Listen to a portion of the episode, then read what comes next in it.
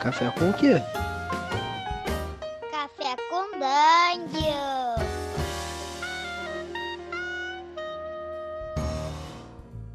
Bom dia, amigos do Regra da Casa. Estamos aqui para mais um Café com Dungeon, na sua manhã com muito RPG. Meu nome é Rafael Balbi e hoje eu estou bebendo aqui um suquinho de laranja, porque, bom, vou começar a pegar leve com café, deu uma irritada aqui no, no estômago, então eu vou dar um tempinho de café, mas não de café com dungeon, né? café com dungeon sempre em dia aí. E, bom, hoje eu vou trazer aqui para um episódio, mais um episódio especial desses, com storytelling, com trazendo um pouquinho mais da vida do, do, do jogador de RPG, de como o RPG ajudou a vida dele, como ele se influenciou pelo RPG como ele é, trabalha isso na sua vida, né? Como a gente a gente está começando a experimentar formatos novos.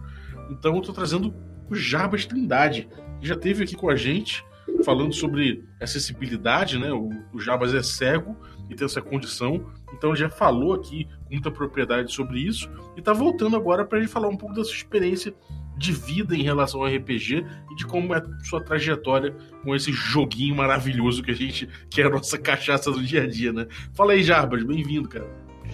Bom dia, Rafael. Eu tô aqui tomando um cafezinho aqui com pedaços de braço de vários personagens que já foram mutiladas em várias aventuras. Fazendo essa miscelânea nesse café. Bom dia aos ouvintes. Obrigado, Rafael, pelo convite. Esse é um café antropológico macunaímico.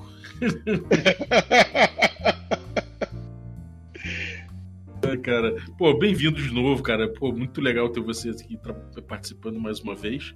É... Aquele episódio foi muito bom, inclusive, um dos episódios que a galera mais curtiu do, da acessibilidade. Então, acho que, pô, nada mais natural do que a gente alargar, inclusive, essa experiência que você tem, né? É... Mas vamos voltar lá para lá pra trás. O pequeno Jarbas. Qual foi o seu primeiro contato com RPG, cara? É, eu já tive contato com RPG, assim, nem tão pequeno. Eu, é, em 2002, já na faculdade, é, junto com meu irmão, a gente foi numa loja de brinquedos e viu uma caixinha da Grow com o D&D, D&Dzão antigo, First Quest. E ah. aí a gente comprou aquela caixinha. Voltou para casa amarradão correndo para abrir logo aquilo ali. e era muito maneiro, né? Porque você abria a caixinha e ela vinha com aqueles livrinhos bem fininhos, vinha com as fichas de personagem, vinha com aqueles bonequinhos sem estar pintado, tudo cinzazinho, né? Com uhum. os, os, personagens principal. Vinha com aqueles dados estranhos, D20, coisa que a gente nunca tinha visto na vida. E vinha com CD que a gente, antes de jogar, botou para tocar ele inteiro de trás para frente. E era a coisa mais maluca do mundo. E cara, me diz uma coisa. Você, você já tinha ouvido falar de RPG? Ou você comprou a caixa e descobriu o que era RPG ali? Na verdade, eu nunca tinha ouvido falar em RPG nessa época. Eu nem sabia o que eu tinha comprado. Então, uhum. assim, eu não tinha um mestre para me guiar. Na realidade, a gente escolheu aleatoriamente. Era eu, meu irmão e mais dois amigos, todos na faculdade. E a gente um foi escolhido aleatoriamente, foi meu irmão para mestrar. Ele também não sabia o que era mestrar RPG. E a gente chegou a jogar duas sessões só. Porque a gente não sabia nem para onde a gente ia com aquela caixa. O que é que fazia com aquilo. Entendi. E você, você teve uma experiência. Pelo menos eu, quando peguei a caixa preta do DD, mas no caso, eu era muito criança, né? Eu era bem moleque. Eu, eu comecei a jogar sem nem ter lido direito a regra, até porque tava em inglês e não sabia ler. Você, você teve esse momento em que você estava jogando e ainda não tinha nem lido direito as regras, as instruções? Na verdade, a gente não tinha lido absolutamente nada. A gente, a gente pegou e jogou preencher aquela fichinha de forma aleatória, sem jogar dados, sem fazer nada. E começou a, a, tocar aquele disco de forma randômica e interpretar.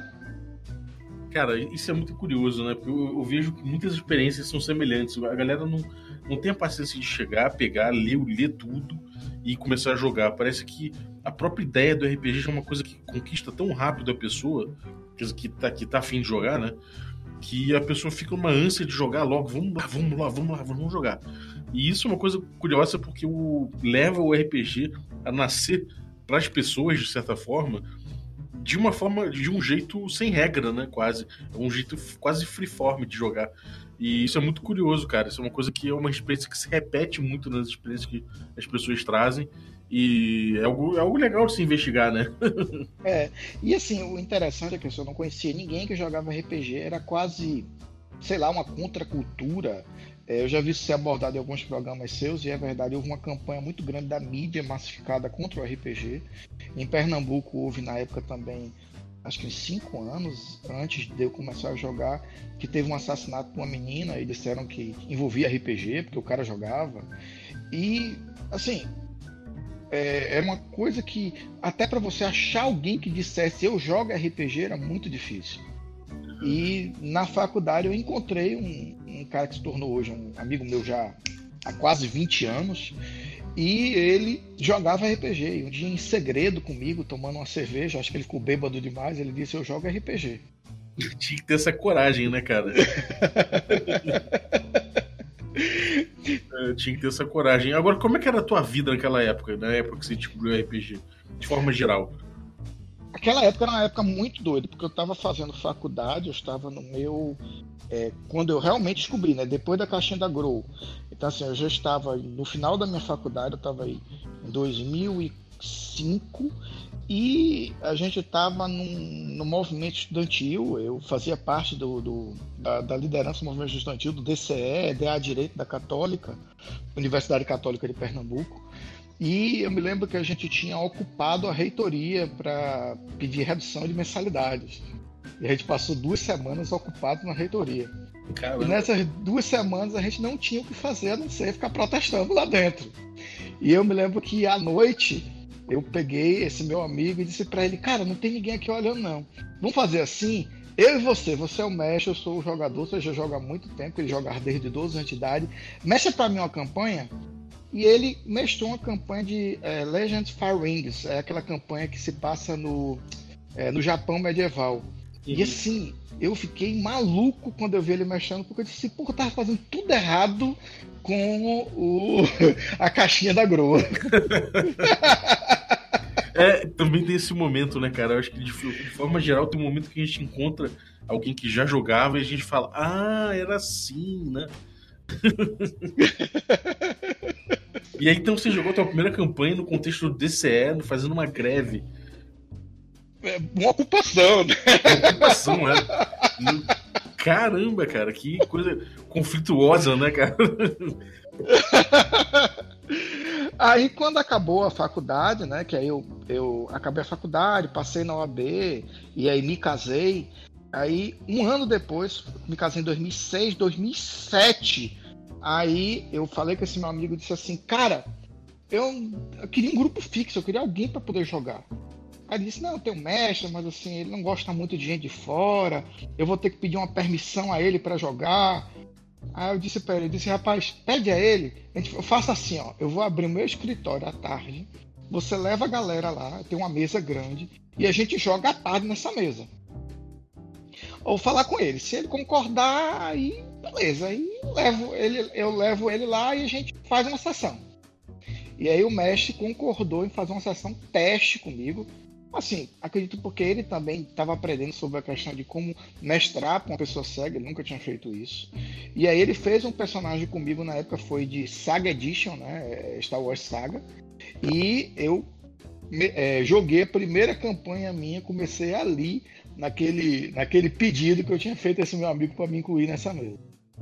Uhum. E aí, como é que foi, cara, o entrosamento social, essa coisa da, da, tua, da, da, tua condição? Como é, que, como é que você evoluiu assim na mesa e fora da mesa também? Na verdade, foi uma coisa assim muito louca, né? O, o, é tanto que é um dos sistemas que eu mais gosto até hoje é o, o Saga, né? Que é um sistema que para mim é ele, ele, ele é feito pela pela a Wizards, né? E assim é um sistema que para mim ele ele foi muito inovador. Eu joguei a versão 2.0 porque ela praticamente ela trouxe um iníciozinho do que seria o sistema da quarta edição, né? Então, assim, todo mundo naquela uhum. época ainda jogava 3,5 e é, o Saga ele trouxe essa inovação e, assim, uma ficha muito rápida de fazer, muito um sistema muito tranquilo de você jogar e, assim, me impressionou muito a... Eu que já tinha visto a 3,5 antes, assim, a, a forma fluida do jogo andar. E, assim, eu sou louco por Star Wars, eu tenho miniatura, eu tenho caça, eu tenho livros, assim, eu sou fissurado por Star Wars, então assim, uma coisa que parece que foi igual a droga bateu na veia, sabe? é, cara, isso quando acontece é foda. E assim, é, é, o que, que acabou virando com o tempo? Qual é qual o teu, teu hoje em dia o teu rol favorito de RPGs assim? O que, que você quais são os seus jogos favoritos? É, essa campanha da gente, a gente jogou durante três anos. Eu comecei a jogar com esse grupo em 2007 e nós jogamos até hoje. E de lá para cá a gente passou, depois do, do Saga, a gente foi para a quarta edição, é, que a gente jogou bastante tempo. Depois a gente jogou é... Fronteira do Império, né? Star Wars de novo, mas aí outro sistema completamente diferente. Uhum. E agora a gente está retornando de novo, agora para a quinta edição. Estamos com a campanha aí há um ano jogando com esse grupo.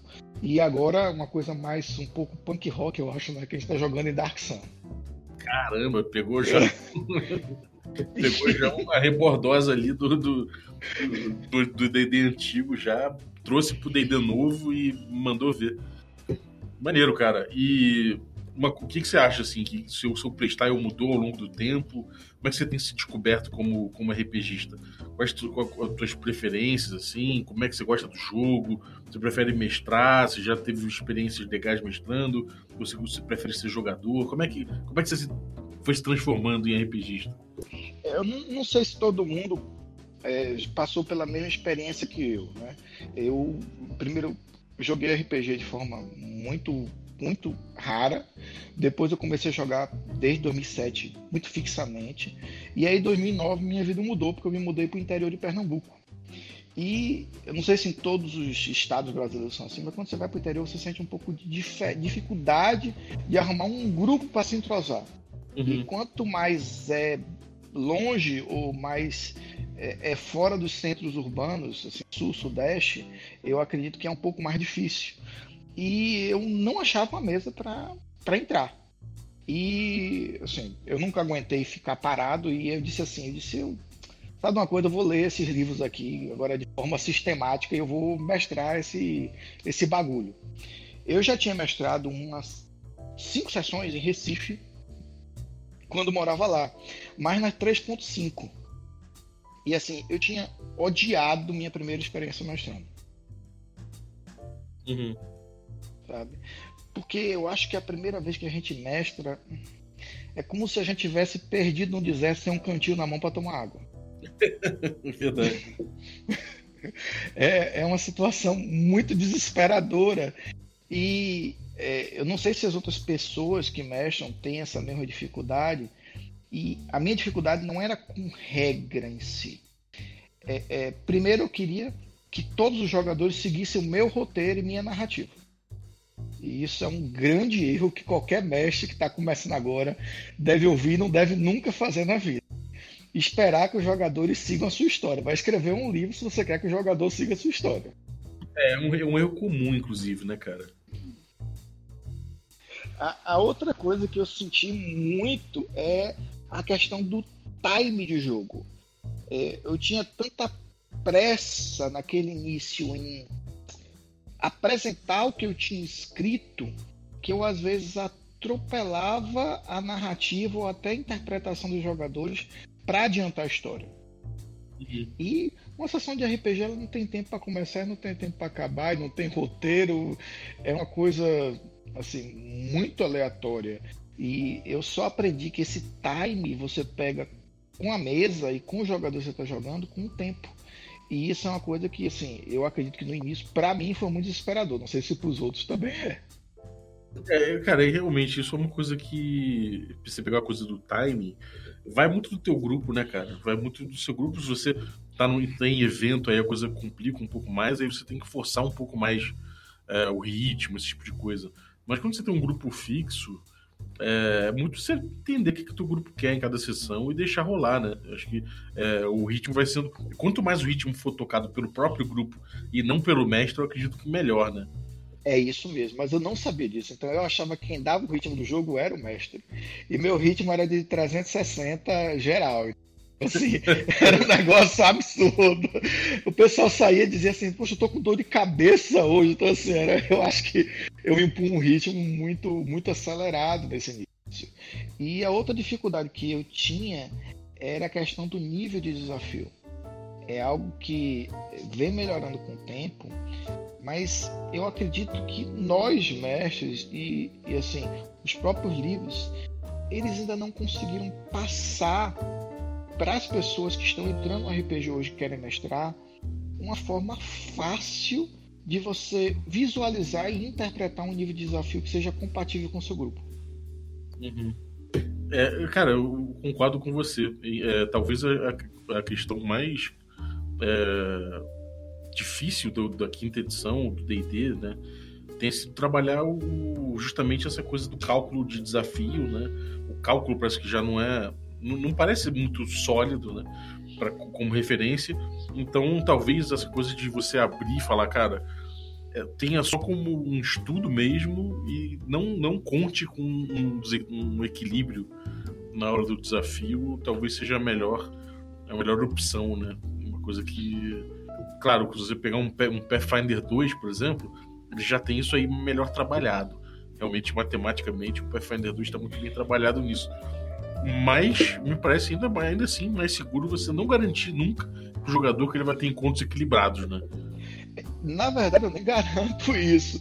Mas assim, eu não falo nem desse equilíbrio de você garantir que eles não vão morrer, até porque eu acho que é, se não tiver risco, não tem graça um jogo. Nenhuma, né?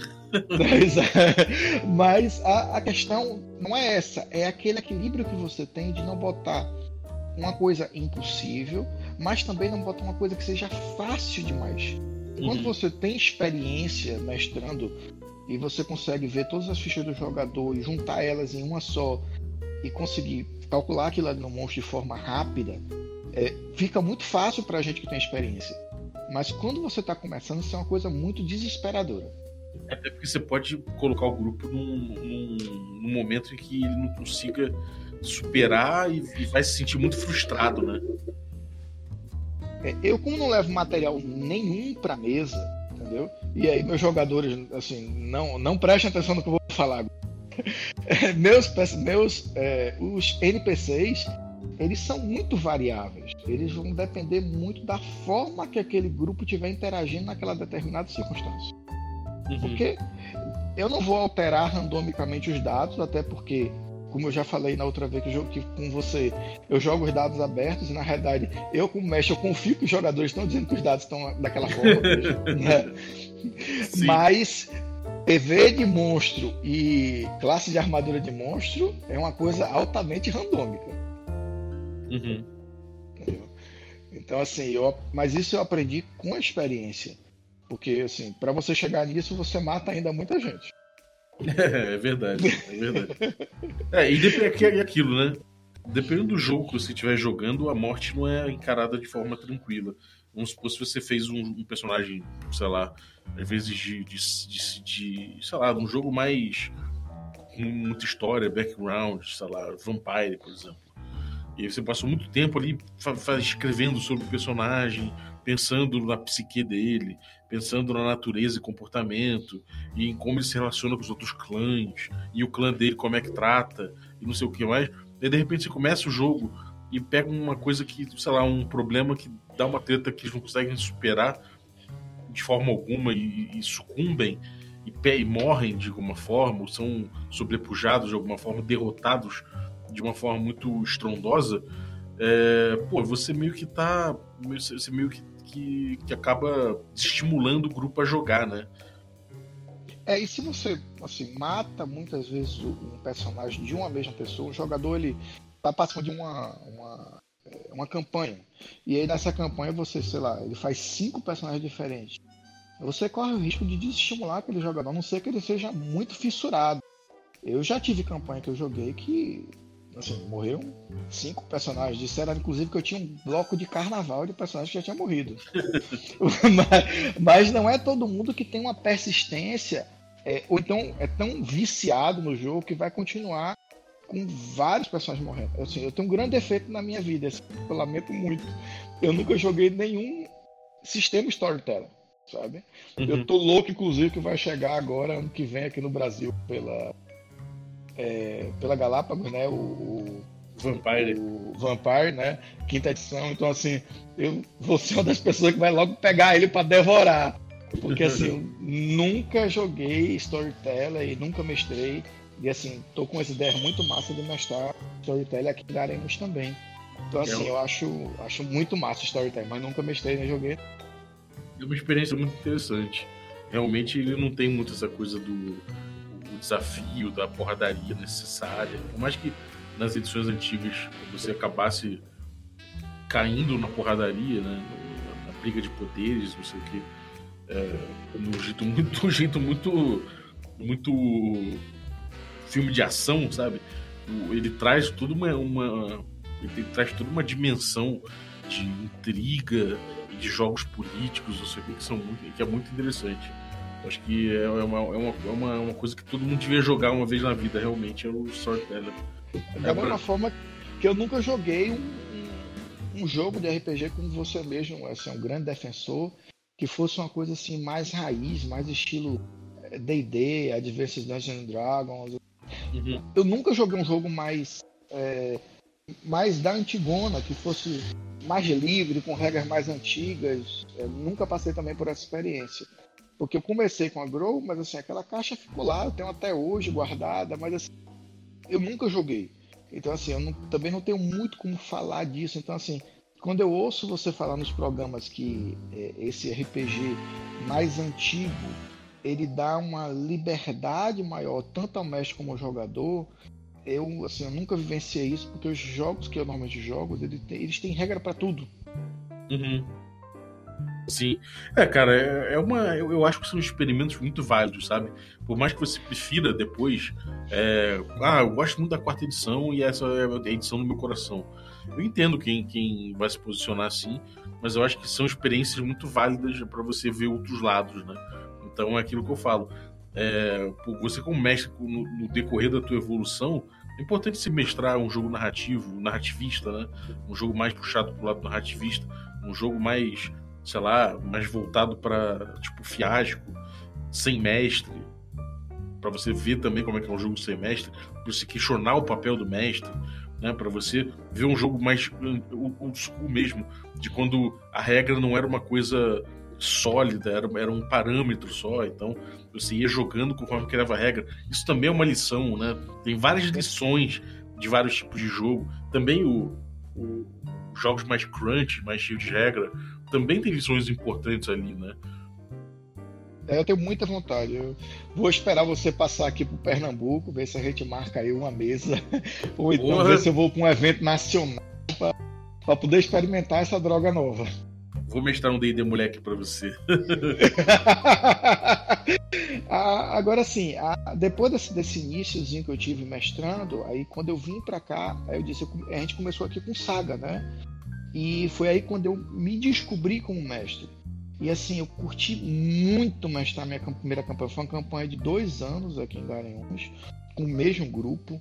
E assim, a gente jogava, todo mundo adulto, então assim, não jogava muito, a gente jogava uma vez por mês quando conseguia fugir de casa, de, de todas as obrigações. Mas assim, é, foi uma experiência fantástica e que eu consegui, eu me vejo como uma pessoa que conseguiu no RPG Saga, eu consegui me desenvolver enquanto mestre. Uhum. E aí é, eu aprendi muito também, e assim é um conselho assim que a gente está aqui com muitos ouvintes que talvez nunca tenham visto o RPG, nunca tenham jogado, eu aprendi muito a mestrar e a jogar com o streaming na internet. É, ah, as pessoas que fazem streaming, elas não fazem ideia do quanto o streaming ele é importante para propaganda e para fazer o RPG ser o que é.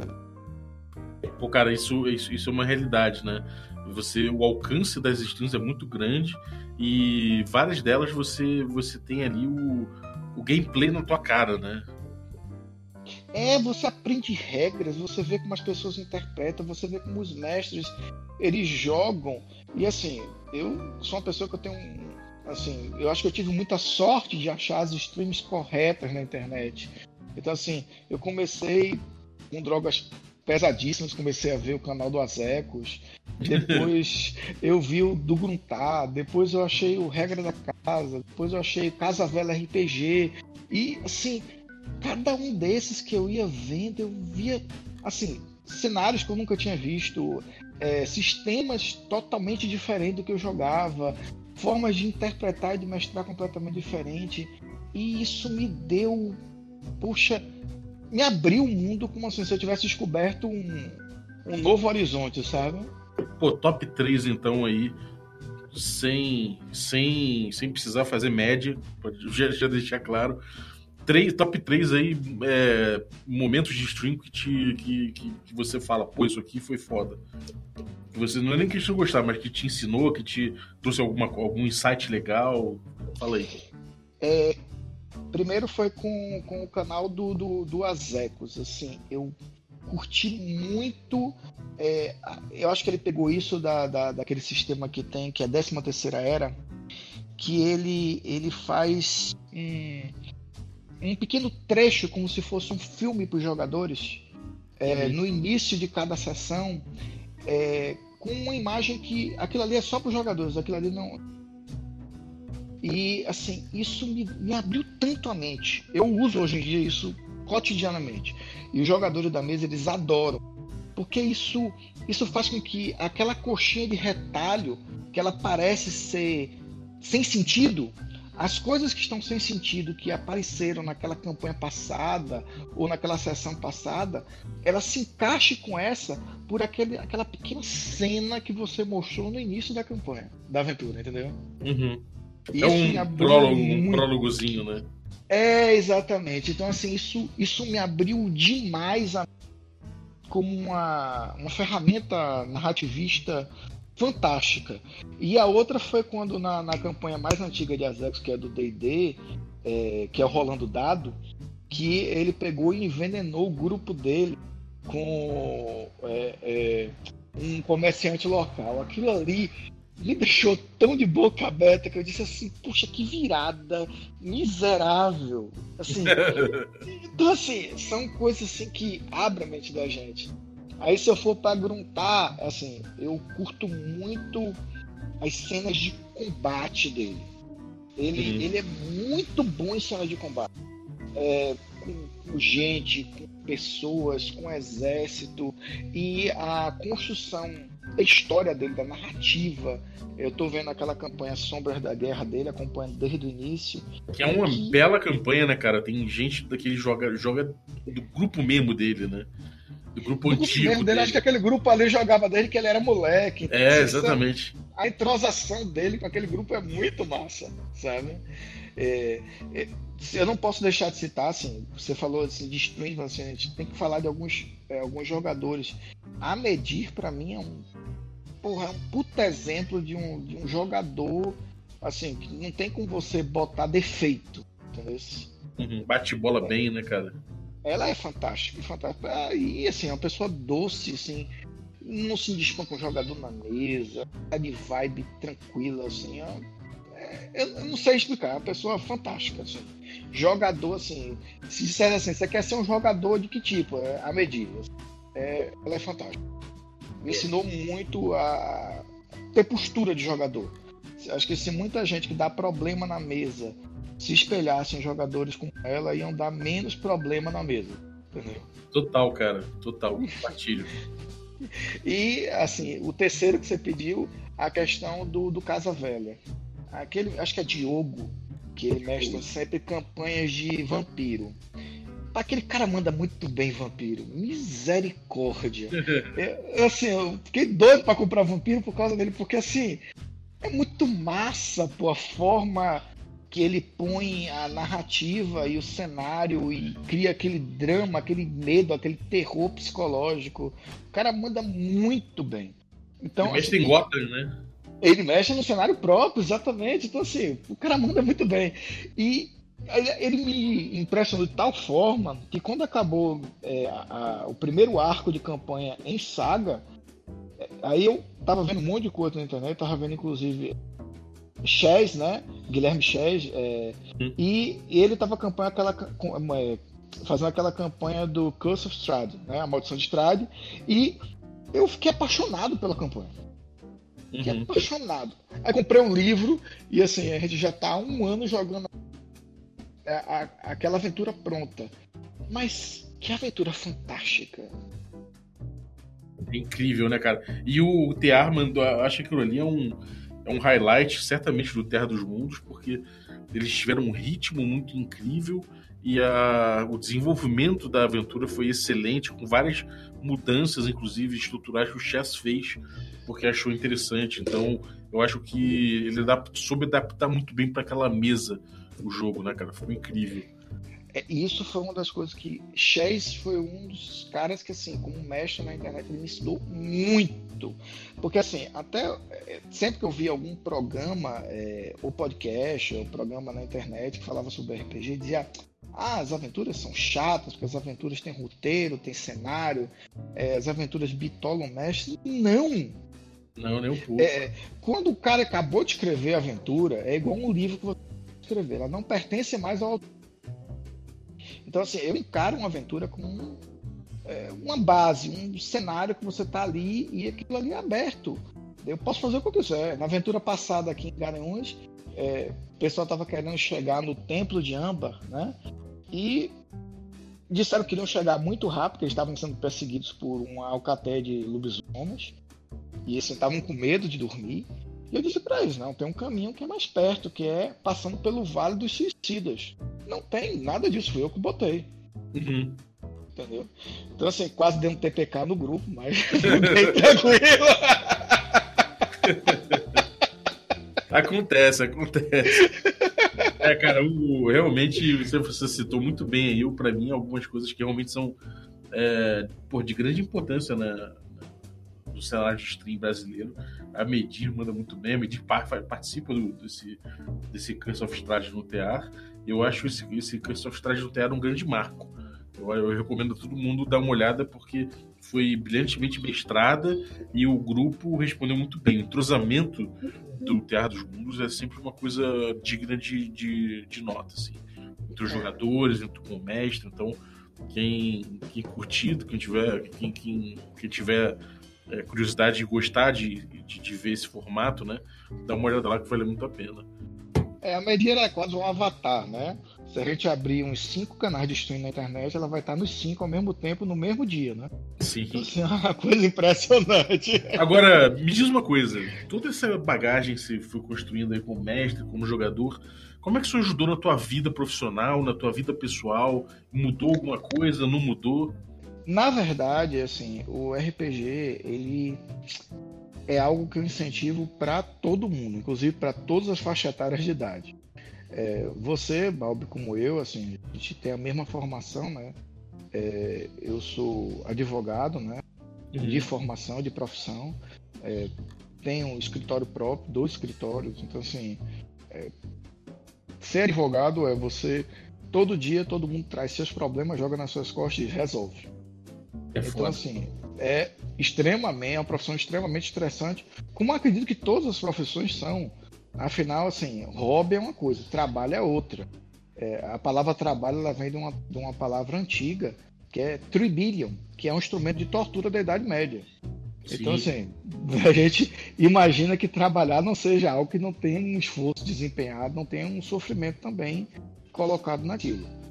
E você tem que gostar do que faz também. Então, assim, o RPG ele é, ele é como se fosse quase uma terapia de grupo. Porque, assim, você se reúne com as pessoas, você joga e aquilo ali faz com que você, sei lá, você limpe sua mente de tanta coisa, assim, de uma forma tão, tão mais rápida e tão mais eficiente.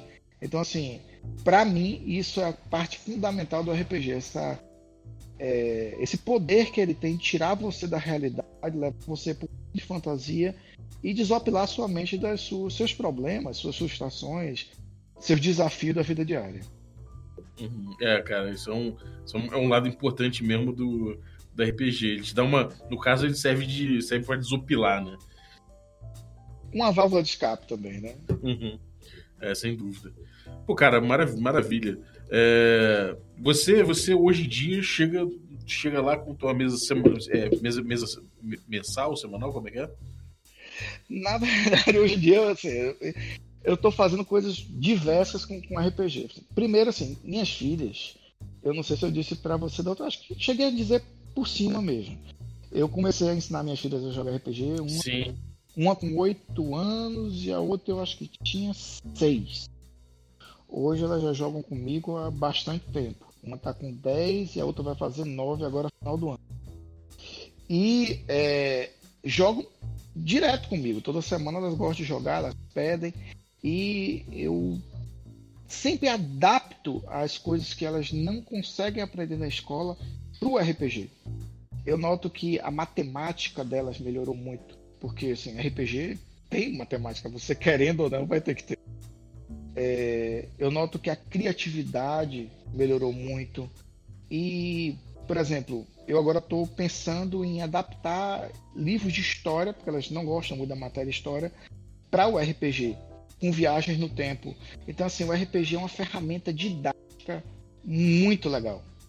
É verdade, ela dá um, ela dá um, um, um fiozinho de azeite narrativo ali, lúdico, para gerar um interesse maior, né? É verdade.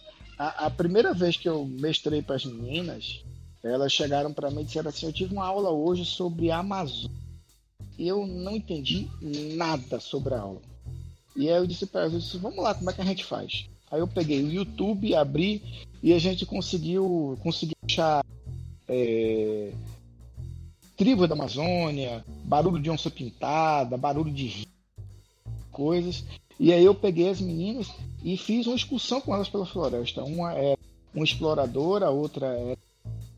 E elas viajaram toda a floresta amazônica comigo, conheceram a tribo, ouviram depois conheceram uma cidade toda de ouro, que é uma lenda antiga da. E assim, quando acabou, fiz perguntas para elas sobre animais, sobre plantas, sobre o tamanho do rio, e elas sabiam responder tudo. E aquilo ali foi passado de forma tão leve, sabe? Que maneiro, cara. Pô, isso é, um, isso é realmente uma, é uma outra faceta possível de explorar do RPG, né? O RPG didático que realmente tem muito pano para manga, para quer dizer, tem muito, muito material para ser abordado ainda, muita coisa para ser criada em cima, né, cara? É verdade. E assim, a gente vê muito o RPG para criança ele ser abordado de uma forma mais lúdica apenas. Mas eu acredito que o RPG para criança ele pode ser abordado de uma forma didática, poxa, tão profunda com vários campos do saber e assim isso é muito legal. É verdade. Pegar, por exemplo, criança tá tá com dificuldade em geografia, de, de repente você pega, faz um mapa com ela, né? Vai trabalhando aquilo, vai explicando conceitos, bioma, né? Dá para pô, dá para abordar muita coisa realmente. Agora, dá, dá é, cara, e assim, falando agora mais de você, como é que você, tipo, da tua, da tua ideia, né, da tua ideia sobre RPG para um como é que você acha que o RPG pode ajudar num mundo melhor? É uma boa pergunta. Eu acho que o RPG, assim, ele, ele pode construir relacionamentos. É, nós vivemos hoje uma sociedade, Balbi, assim, não queria que ninguém encarasse isso como uma crítica de direita, de esquerda, de centro, de nada. É uma sociedade muito antagônica. É, a gente vive num, num canibalização, numa autofagia que assim é muito grande. E a gente vê isso em redes sociais, onde teoricamente só teriam amigos da gente. A gente vê isso no Twitter, no, no, Instagram, no Facebook, em todos os lugares, até nas nossas relações de trabalho, de convivência, às vezes até dentro das famílias, das pessoas brigarem muito. E o RPG ele é um cooperativo. E você aprender a cooperar com o outro, ouvir o outro, às vezes ceder, ele é muito importante para que você tenha skills sociais importantes. Uhum. Porque quem não souber se relacionar com o outro for, dentro do jogo, não vai saber se relacionar fora. Eu acho que eu acho que é no D&D que tem uma regra lá dizendo que você não chama para jogar RPG alguém que você não chamaria é, tomar cerveja para sair junto. É, faz todo sentido. né? Então, assim, eu acho que isso, o RPG, ele tem muito a contribuir. Ele ensinar as pessoas a, em vez de competirem entre si, eles cooperarem para chegarem a um objetivo comum. É, cara, realmente a galera poder chegar num ponto comum, né, cara? Um pouco de empatia também, né? Isso tudo do RPG dá uma. Dá... Você tem que ter empatia, né, cara? Senão a tua mesa não vai ficar uma merda, sinceramente. Isso é uma verdade. Assim, é, é, por exemplo, a mesa daqui, ela tem uma, uma, uma moça jogando, uma mulher. Ela joga ela e o marido. E assim, a gente teve um pacto social antes de entrar, de começar, e assim, foi eu que sugeri, inclusive, que alguns temas não fossem abordados, que assim, a gente não ia aceitar é, machista. Porque assim, se você não tornar um ambiente de jogo, um ambiente e acessível para todo mundo, a gente não está fazendo nada com o jogo. Uhum. É verdade. Então, assim, essa é uma visão que eu tenho. Você tinha perguntado das mesas, o que é que, eu, que, é que hoje a gente está fazendo? Eu estou no, quase entrando no castelo de, de Estrade, a galera está quase entrando aqui na, na campanha. A gente joga aqui uma vez por mês, às vezes por mês. Em Recife, a gente está em Dark Sun, que aí eu não sou eu que mestre, o mestre de Recife, que é Marco, é, e ele está mestrando em Dark Sun com D&D. É uma adaptação que ele fez, e assim, tá muito legal a campanha. A gente está numa grande dungeon de uns quatro andares. Estamos no terceiro andar. Inclusive, ele pegou esse terceiro andar e se inspirou em Undermountain. Então, você imagina que a mortalidade é bastante alta. É, sem dúvida. e e é, como é que se diz? Com as minhas filhas, a gente sempre tem aquele joguinho semanal que a gente está jogando e que, assim, enquanto eu não consigo formular ainda a questão da história que eu estou pensando em fazer, que é para poder ensinar para elas, eu estou pegando o livro dos monstros, do basiquinho daqueles monstros mais fraquinhos, até elas subirem de nível e indo para os mais fortes, para elas conhecerem esse livro dos monstros bem devagarzinho. Muito bom, cara. É... Agora, falando, falando da tua vida pessoal, mas assim, é, você teve você teve momentos é, em, que, em que te você sentiu falta de empatia com você na mesa pelas suas condições? Se encarou problemas em relação a isso? Ou sempre foi um, um ambiente tranquilo para você o ambiente do RPG não o, o ambiente do RPG para mim ele sempre foi um ambiente muito inclusivo. Assim uhum. eu tenho que agradecer muito a turma lá de Recife meu mestre é, os, eles a, não, não conseguiam fazer adaptações na mesa, até porque é uma coisa muito recente isso agora. É, há pouco tempo agora eu consegui adaptar um grid, é, fazer dados em braille, mas assim, enquanto não tinha, eles sempre adaptaram da melhor forma possível de dizer, é, de dizer assim, olha, o grid está assim, e eu dizer, ó, eu quero que você me jogue lá mas me afaste o máximo que puder do monstro, que eu sou um porrada. Então, assim, a galera sempre foi muito acessível comigo. É, quando não tinha livro em português, porque assim, o pessoal da Antigona, não, o pessoal mais jovem não sabe disso. Mas quem não sabia inglês tinha uma grande barreira antes. É verdade.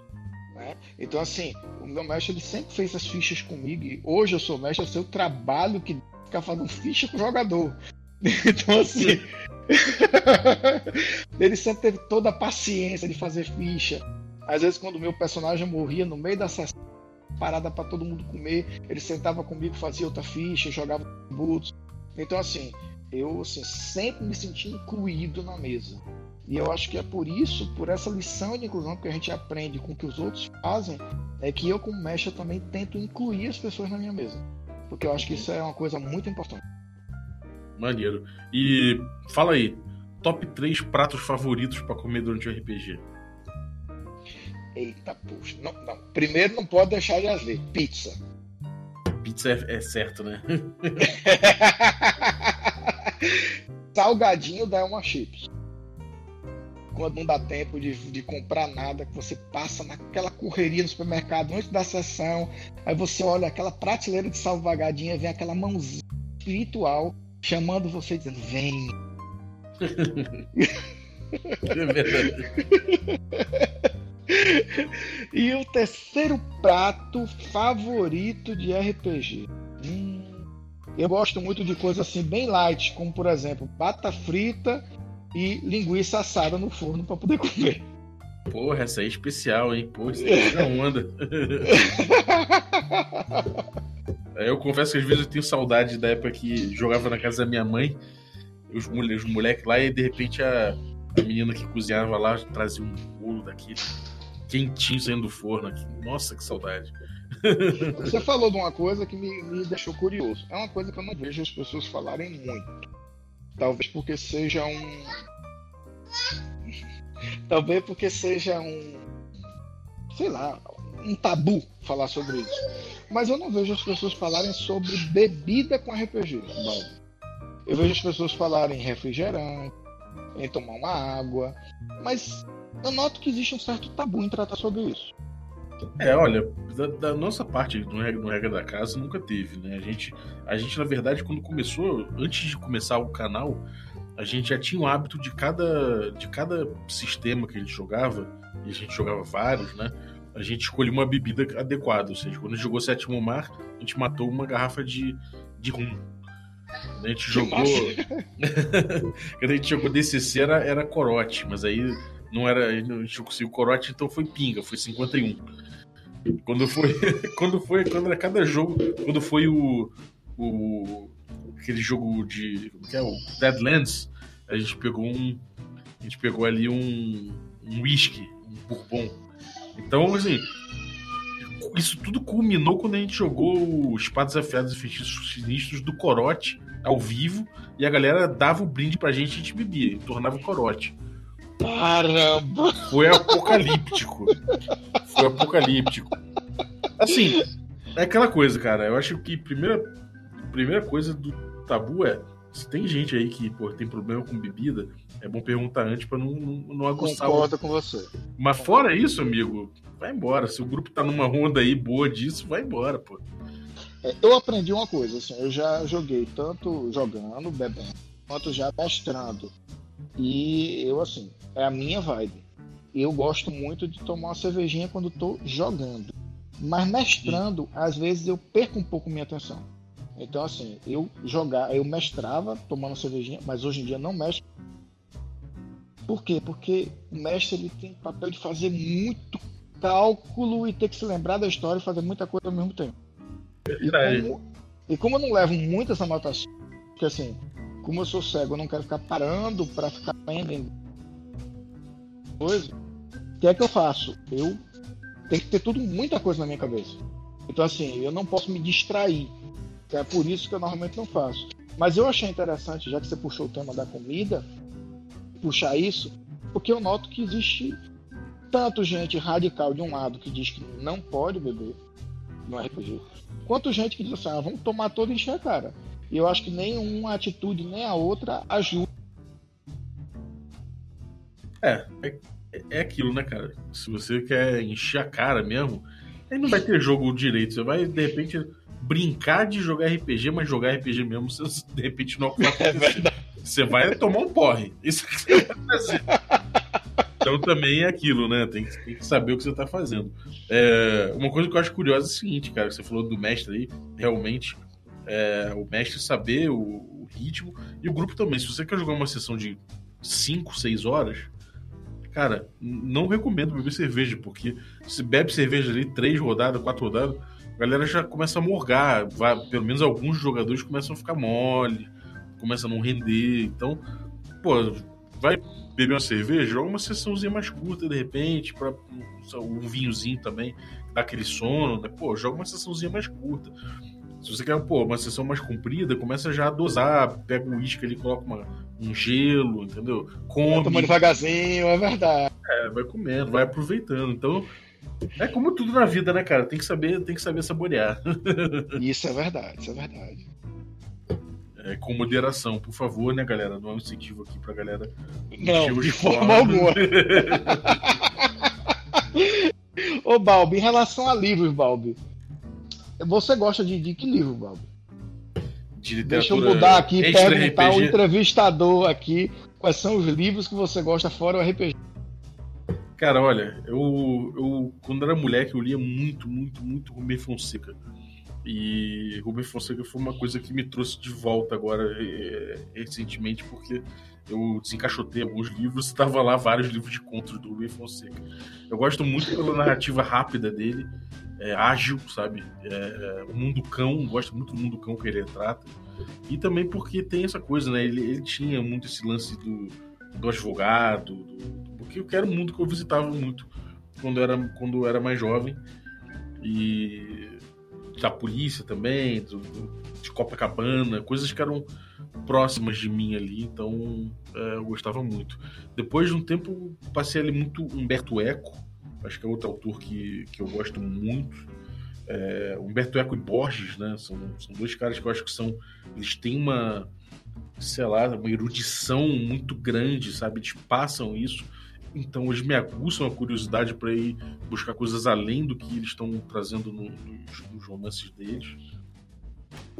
É claro, eu tenho que citar aí também essa literatura do Appendix N, né? Eu gosto muito de Sword and Sorcery, né? Espada e Feitiçaria. Elric, eu gosto demais do Elric. Mas, assim, fora tentando evitar, né, puxar pro lado do, do RPG, eu gosto, eu gosto também de eu gosto também, deixa eu ver, uma coisa que é bem diferentona do RPG que eu curto. É... Eu gosto de poesia, cara. Eu gosto de poesia, eu gosto de Neruda, eu gosto desse tipo de coisa, eu gosto de dar uma, dar uma desopilada com isso também de vez em quando. Até de escrever um pouco, por mais que não seja um bom escritor. Eu gosto de dar uma. de escrever poesia, escrever poesia para minha namorada, de vez em quando eu, eu arrisco. Então, é mais isso mesmo, cara. Que massa, Baldo, que massa.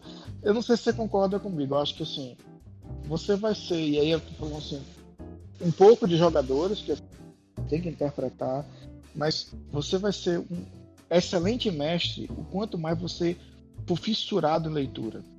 Porque a leitura ela, ela abre vários tipos de universos diferentes.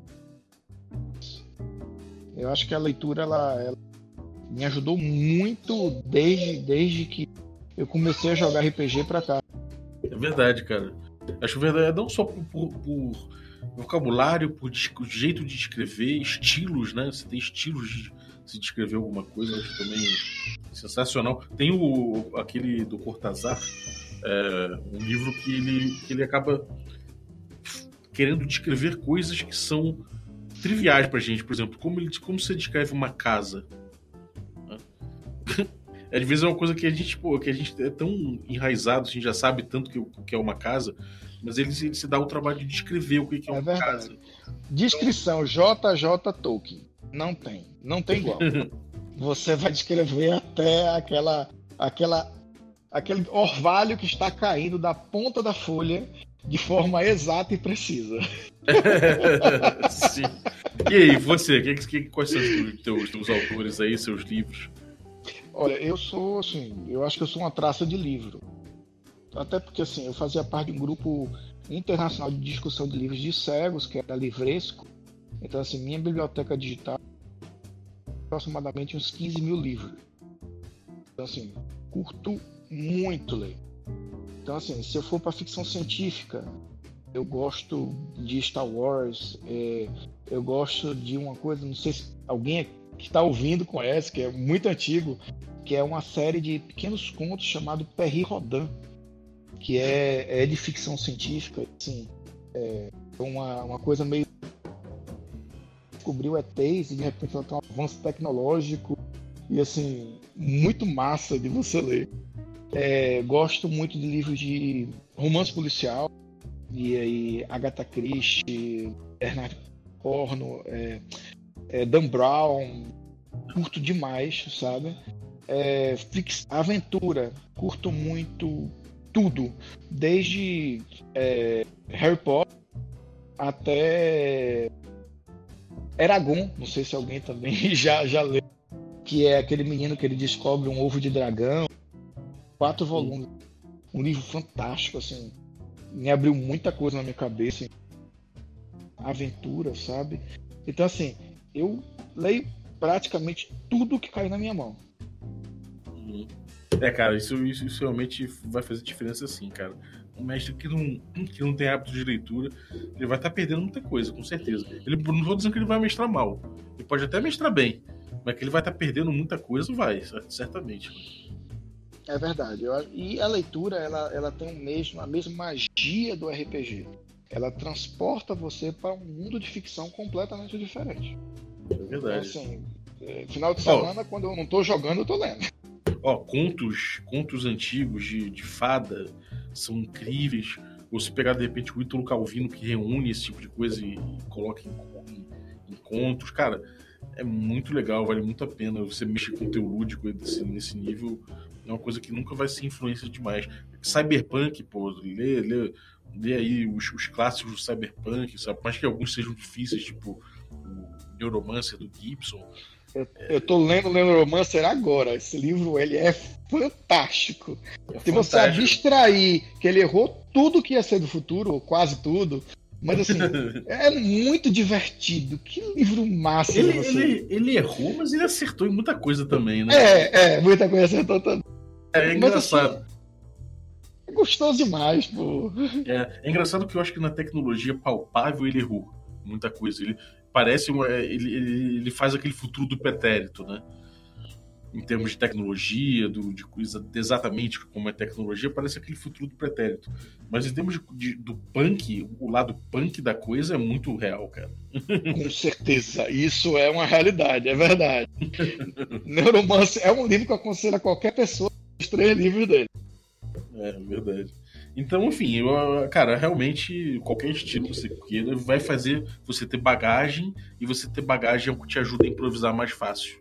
Então, não abre mão de, ter, de, de, de ler esse tipo de coisa. Eu acho que a única coisa, Bob, que eu não fiz até hoje como RPGista foi jogar stream de RPG. Fora isso, sim. E storytelling, como eu tinha falado. Fora isso, tem... eu acho que. E você tem vontade lá. de ter essa experiência? Vontade absoluta. Olha aí. Então, ó, streamers aí, galera que tá, que tá fazendo stream. Eu tenho o canal Pedido Play também, vou, vou dar estoque lá, o Ramonzão. Vou ver aí com a galera, pô, vamos, streamers do Brasil. Jarbas Trindade quer fazer seu debut nas streams, então, ó, se liguem no rapaz que o cara manda bem. Se Deus quiser. E assim, a gente pode adaptar, né, Bob? Assim, eu sei que talvez o ouvinte não seja possível, mas assim, eu tenho como pedir alguém para me ajudar. Ficar realmente na tela, é, movendo o personagem, dizendo. Que eu acho que isso é 90% do jogo. Uhum. Jolagem de dado para 10% da brincadeira. Sem dúvida, cara, sem dúvida. Porra, velho Osasco, cara, isso aí, pô, esse aí foi o Jarbas Trindade, cara. Esse, pô, é o doutor Jarbas. Não me chama de doutor, não, só vou chamar você doutor, rapaz. Eu, eu, mas eu não tenho um AB. Eu não tenho um AB. Eu pulei, eu pulei fora. Eu pulei desse navio aí. Ô, Bob, olha, eu que agradeço. Aí a oportunidade de ter sido chamado de novo aos ouvintes. É, regra da casa, assim, o grupo de vocês sempre tá... Vejo o material de vocês na internet esse programa em si, ele, ele para mim tem que ser ganhador do Globo de Ouro, Oscar de Ouro. Acho porque assim é fantástico os temas diversos que são abordados aqui e as discussões que trazem novas que enriquecem é, um excelente trabalho. Porra, valeu usaço, cara. Valeu usaço. Obrigado pelas palavras aí, valeu pela participação, pelo conteúdo. Saiba que o canal está sempre aberto aí para você, para os seus projetos, para tudo que você, você tiver aí vontade de, de fazer. Tamo junto, cara. Valeu. Então, galera, muito obrigado aí você que ficou ouvindo até agora. É, vou fazer aquela recomendação aí que eu tenho feito, D&D Moleque no YouTube. Pode colar lá no nosso YouTube que já tem aí o terceiro episódio rolando, né? O, na, na quarta-feira já vai ser o quarto episódio. Então, quer dizer, depende de quando, quando você estiver ouvindo isso, já vai ter saído o quarto episódio.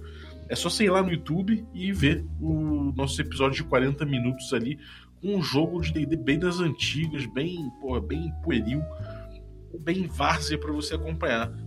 A galera tem curtido muito, mas também entendo quem não tiver nessa vibe aí do do D&D primordial também, não tem problema aí, se, se você não curtir, não tem problema. Mas eu acho que a galera tem curtido, então eu recomendo. É... No mais, você pode ver as quartas-feiras às 20 horas é, a Premiere no YouTube, que a gente vai estar tá lá no, no chat trocando ideia com a galera e sorteando algumas das pessoas para ganhar uma ficha exclusiva temática do D&D moleque aí, mas a ficha não é do seu personagem, é uma ficha sua.